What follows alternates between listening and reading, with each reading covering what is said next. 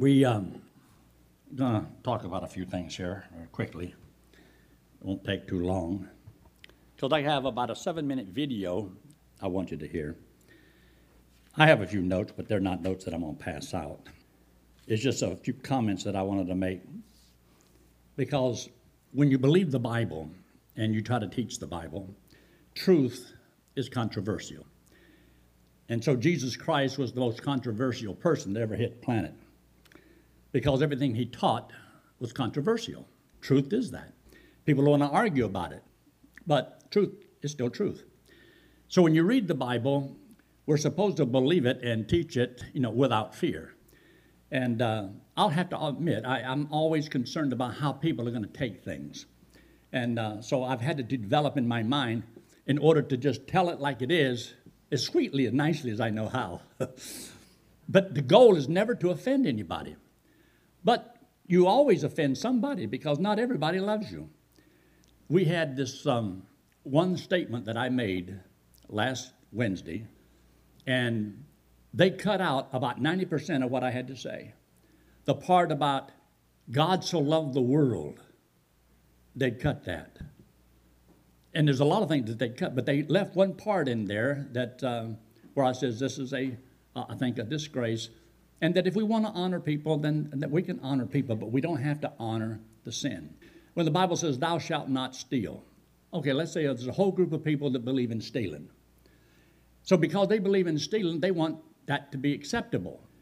So, they want politicians to pass a law that stealing is acceptable now, and they call themselves the stealers. So, because they got a, a name that now we're supposed to honor but if that what they're doing is wrong, it's still wrong. And uh, we know lying. And so when people lie, you know, we, we know that, well, that's wrong. Thou shalt not lie. But people lie. But a group of liars got together and they call it the Liars Club. So they want you to honor the Liars Club. But if lying is wrong, according to the Bible, it's still wrong. Now, you may love the people, and we do, we want them to have eternal life, want them to go to heaven. So you still have to tell them the truth. There are people who believe that you have to be good to go to heaven. Well, we love them too much to hurt their feelings. Well, I know we don't want to offend anybody, but you still have to tell them, look, the way of the cross leads home. You can't go your way, you have to go God's way. Christ says, I am the way, the truth, and the life. So it's not just whatever anybody wants to believe, it's still, there's truth. You're saved by grace. You're not saved by your works. Well, that's Look how many people that offends. Look how many people believe in different denominations that you've got to do something. So if we don't want to offend them, then we can't tell them that. Okay, then where is the, you know, the penalty for believing the truth and standing for the truth? This is why Paul says in the book of Galatians, in chapter 5, then is the offense of the cross ceased. Because the gospel is offensive, it offends people. But just because it doesn't mean you stop giving it. You still got to tell it because there is no other way of salvation. And so the question is, is what is sin? What is sin? Well, not long ago we had a little message on what is sin. And sin is the transgression of the law. When you break a law, then you sin. You overstep the boundary, you transgress. And so we know that. And so we know that uh, the Bible says, whatsoever is not of faith, it is sin. In other words, you and I are supposed to believe that whatever we allow ourselves to do, it's supposed to be right. So you should have a conscience that tells you this is the truth, this is right, and you give yourself permission to do it because you believe it's right. But if you don't believe that it's the truth and that it is right and that it is wrong, well, then you have condemned yourself. And that's what causes you to be guilty. So the Bible says the whole world is guilty. We have all excused ourselves. We're not that bad. And so we have a, I guess you could say, delivered ourselves from the condemnation because in our eyes, I don't think that's that sinful. It's not that bad. And so another one is the Bible says in the book of James, to know to do good, and doeth it not, to him it is it is sin. So you can know to do right and not to do the right is still sin. So we don't always like to hear that, but we sometimes excuse ourselves. So this is how God knows that we have a conscience. It may not be good. There is a defiled conscience. There is a pure conscience. There's a corrupt conscience. And the conscience cannot be your guide unless your conscience has been guided by the Word of God. Then your conscience can be good. But just because it doesn't bother some people's conscience, then they don't see anything wrong with what they do. So there's people who excuse their sin. So when it comes to the homosexuals and so forth or whatever, then they excuse themselves. It's not that bad. It's not a sin. So they can justify it in their own mind. They don't call it lust, they just call it love. We just, you know, we just love each other. What's wrong with that? Well, the thing is, is God has not changed his mind on things. And so we know that when you get right down to it, doesn't the Bible say that we are all like sheep, have gone astray? Well, that's uh, one of the errors of our way, is that we go astray because we're like sheep. All we like sheep have gone astray. We've turned everyone to his own way. But the Lord hath laid upon him, Christ, the iniquity of us all. So we have people who have what we call misplaced feelings. Some people don't feel like they are a male, even though they are. So they want to call themselves a female. Well, does that make it right? No, it's not right. You're whatever you were when you were born. And so there's sometimes girls that, well, I, I want to be a boy. Well, just because you feel that way doesn't make you a boy. Just because you feel like, well, I think I'm a, a boy today. And the next day, well, I think I'm, no, I think I was wrong. I think I'm a girl. And you go back and forth. In the beginning, God made them male, female. So there's always this issue of people today because nobody knows what truth is. They don't understand anything. We've taken the Bible out of schools, and people don't go to church anymore. They don't study the Bible, so it's just whatever society says, whatever's the you know majority will. And if Congress passes laws or the state legislatures, then whatever the law is, that's but that's the law. So we can pass enough laws that can justify and whatever sin there is, we don't call it sin anymore, so then it's not a crime. See, all sins were crimes. So now it's not a crime anymore. So therefore, you can't punish that. So now they want to punish the ones who don't believe the way they are. So we do have misplaced feelings. What am I? There is a thing called misplaced love. Now, the Bible tells God's children, He said, Love not the world, neither the things that are in the world. Now, talking, he's talking about the, the lust of the flesh, the lust of the eyes, the pride of life. God says there's things not to love. So just because you love something doesn't make it right to love.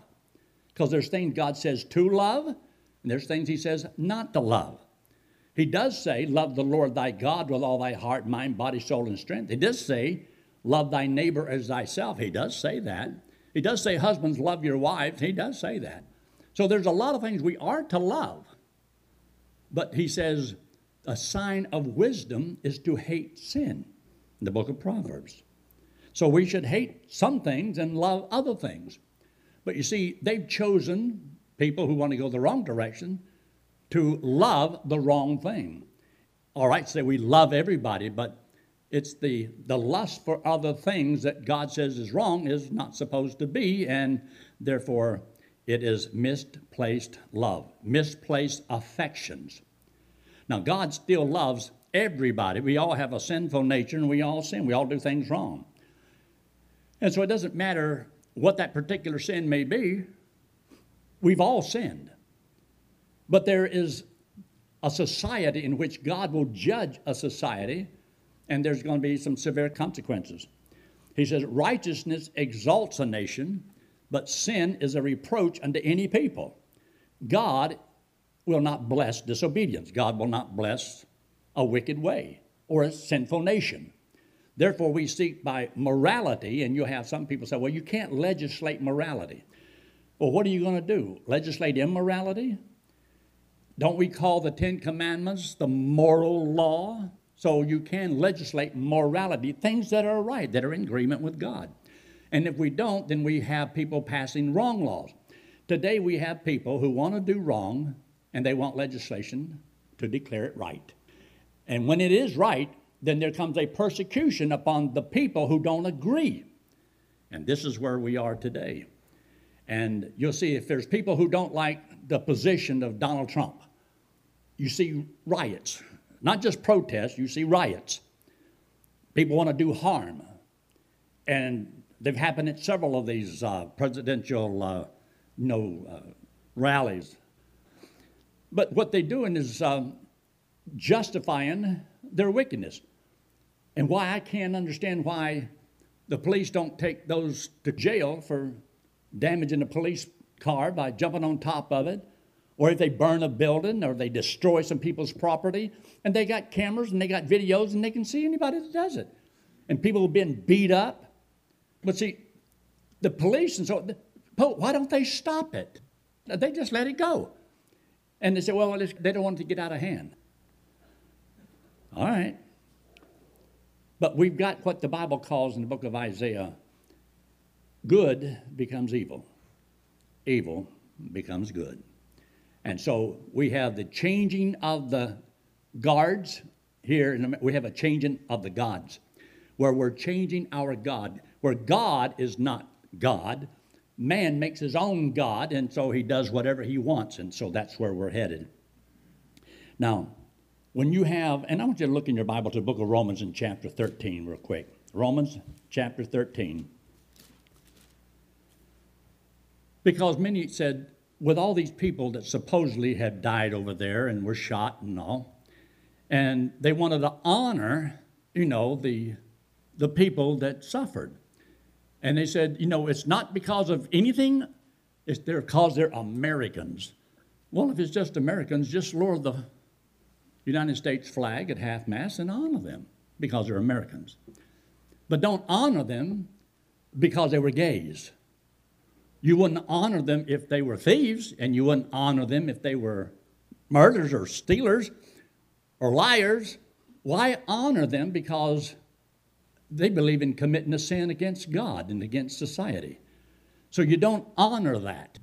So he says here in Romans in chapter 13, look in verse 7 Render therefore to all their dues, tribute to whom tribute is due, custom to whom custom, fear to whom fear, honor to whom honor. So we often say, yes, give honor to whom is due honor. And so if we want to say because we honor, you know, the people and they died in a, a terrible situation like that, well, then honor that. But when you take the flag that represents the gay community, then you're honoring their sin. You can love the person but not love their sin. No more than we want to take and honor the wrong that some people do, but we can still love the person. And this is what I believe that we ought to do. And this was the point that I was making. And so there was this flag that was put up down at the courthouse. And so when someone dies, do we honor them because, well, we'll honor them because they're black. No, you don't do that. We're going to honor them because they're white. No. We're going to honor them because they're drunk, young. We're going to honor them because they're old. We'll honor them because, you know, they're Christians.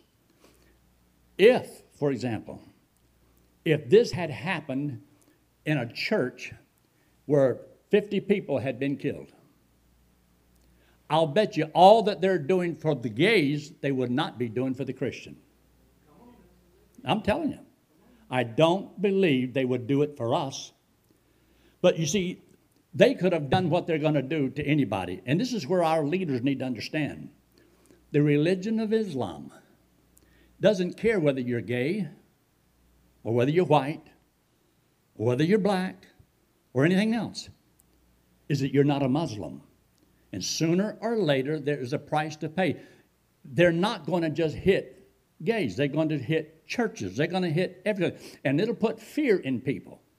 And it can destroy an awful lot of good.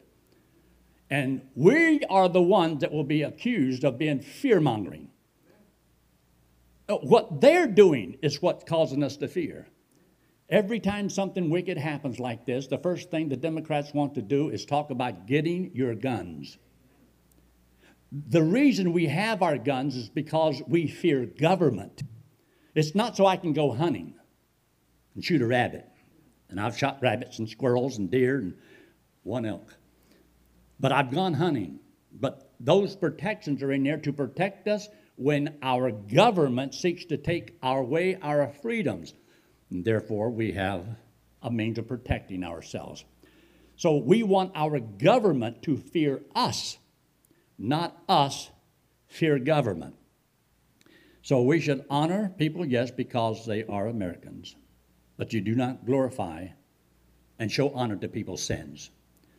And therefore, I believe that what was done with the thing, the flag, and so forth, was wrong.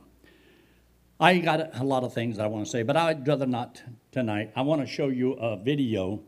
It's only about seven minutes long, but it's by the sheriff of Brevard County. And what he has to say, I believe, is very, very important, very good. So just kind of watch what a. Now, eventually, eventually, this is going to happen somewhere in America. It could be in some school. It's happened in a school. It can happen in a Christian school. It can happen in a public school. It can happen in a church. But sometime along the line, evil is going to strike and it's going to strike again. And this is just a, a sheriff telling us a few things of what we ought mass to do. shooting event in the history of our country. It was an act of terror that occurred relatively close to our community and an attack on humanity that none of us can comprehend or explain. While the thoughts and prayers of our entire agency go out to the victims, their families, and the many first responders who have been impacted, this latest attack has caused me and other law enforcement leaders to rethink our approach on how we present awareness to our citizens while providing information that may protect them during an active shooter scenario. I personally believe that the only thing that can make this tragedy even worse is to fail to learn from it and develop new strategies that just might save our citizens' lives in the future. In early December of last year, I released a video titled Enough is Enough that asked our citizens to be prepared in the event of a violent attack or active shooter scenario. In light of recent events, the time has now come to take preparedness to the next level. If you recall, during that video, I told our citizens that the best law enforcement agencies in the country have response times in minutes, yet violent criminals can take our lives in seconds. As such, our citizens are the true first line of defense for themselves, their family, their friends, and their coworkers in the event of a violent situation. I can tell you that in virtually every attack or active shooter situation, once the incident starts, the cavalry is coming. But history tells us that when they arrive, they find far too many dead and even more critically injured. That's why it's extremely important to understand that if you find yourself in the middle of an active shooter scenario, your actions and the actions of those around you during the first 30 seconds of the attack may very well determine your chances of survival. Traditionally, law enforcement has instructed our citizens that in the event of an active shooter or violent attack, they should run, hide, fight. Starting right now, our agency is revising our awareness message for our citizens. Our plan as a community and as a country needs to be if you can't evade or escape the incident, then defend yourself and fight like your life depends on it, because it truly does. Priority number one is your safety, the safety of your family and the safety of your loved ones and friends. If there is no other option for survival, fight to neutralize or eliminate the immediate threat. I can no longer, in good conscience, coach our citizens to hide. If you can't escape or evade, then you have no other option but to fight. Fight together, fight to survive. This is America, a country that has stood against and fought some of the worst representations of humanity our world has ever produced. We didn't become the greatest country in the world by encouraging our citizens to hide from evil. When we were forced to fight, we fought together to eliminate the threat and survive. Our nation is based upon defending our freedoms and the protection of our way of life. We are a peaceful nation, but if you attack us, we fight back. Our new message for our citizens is based on the reality of today's threat. It is based on the fact that bad people don't play by the rules, criminals do not fight fair, and they murder without hesitation. If you cannot escape or evade, then defend yourself by any means possible. If you're in a group, then fight together. Our message is to survive. There is no doubt that an active shooter, regardless of their agenda or motivation, is a terrorist that is committed to creating fear and waging war against our society and our citizens. In many active shooter scenarios, a number of victims were murdered as they attempted to hide, helplessly awaiting the arrival of law enforcement, while unfortunately, but realistically, waiting for the shooter to find them. From this point forward, if you can't avoid the violence or evade the threat, the next priority should be to defend yourself and fight. The perception has always been that the option to fight is a last resort. However, I'm standing here today to tell you that there is no specific order in the options to save your life. Be prepared to make difficult decisions in seconds while doing everything you can to save yourself and those around you. Accept the scenario and understand that it is the worst scenario imaginable. Your situation will dictate the tactics and direction you will need to take to survive. General George Patton once said, A good plan, violently executed now, is better than a perfect plan next week. I personally believe that in an active shooter scenario, survival may be determined in seconds, and every second counts. Law enforcement has traditionally adapted to new methods and tactics to address threats, so it's only logical that we have to change our way of thinking on how we train our citizens to survive. Essentially, it's time to give our citizens the awareness and tools they need to be sheepdogs and not the sheep. It's also time that we send a clear message to the cowardly wolves who expect to find sheep. This is America, and the game just changed. As we face attack after attack, it's our time to change our way of thinking. There is no doubt that some things are out of our control. Even as good as our law enforcement officers are, they can't stop every evil intention. And without question, we'll never be able to completely and successfully predict a mental health episode before it happens. What we can control is how we prepare our citizens, how we inform our community, and how we work together to protect our nation. I want our citizens to know that we are all in this fight together. We are partners in protecting our community. And while we are trying to get to the scene as quickly as possible to help you and those around you, you are the true first line of defense until we arrive. Moving forward, our team has developed a new concept based upon the four A's of survival awareness, avoidance, arm, attack. Always be aware of your surroundings, be prepared to avoid the threat if possible, arm yourself with anything that can be used to defend, and ultimately attack if there is no other option for survival. It is important to remember that there is no specific order to the elements of this technique, as each option, either independently or used together, may be your only chance to survive a violent event. Awareness. Do not wait for the emergency to happen to go into action, but instead go into action right now to save your life by being prepared. Know your surroundings and routinely ask yourself, what if? Avoid. If possible, avoid the attacker by running from the threat and escaping potential harm. When possible, encourage others to run with you. If you're unable to completely escape or evade the threat, then look for a place to securely barricade yourself and then prepare to defend yourself if you are found. Arm yourself. I have previously stated, and I will state again the only thing that stops a bad guy with a gun is a good guy with a gun. If you have a concealed carry permit and the venue allows you to carry your gun, then by all means carry your gun and be prepared to defend yourself. Remember, when the prey is armed, the predator thinks twice. If you have chosen a firearm to protect yourself and have not done so already, please sign up to take our self defense through tactical shooting and decision making course.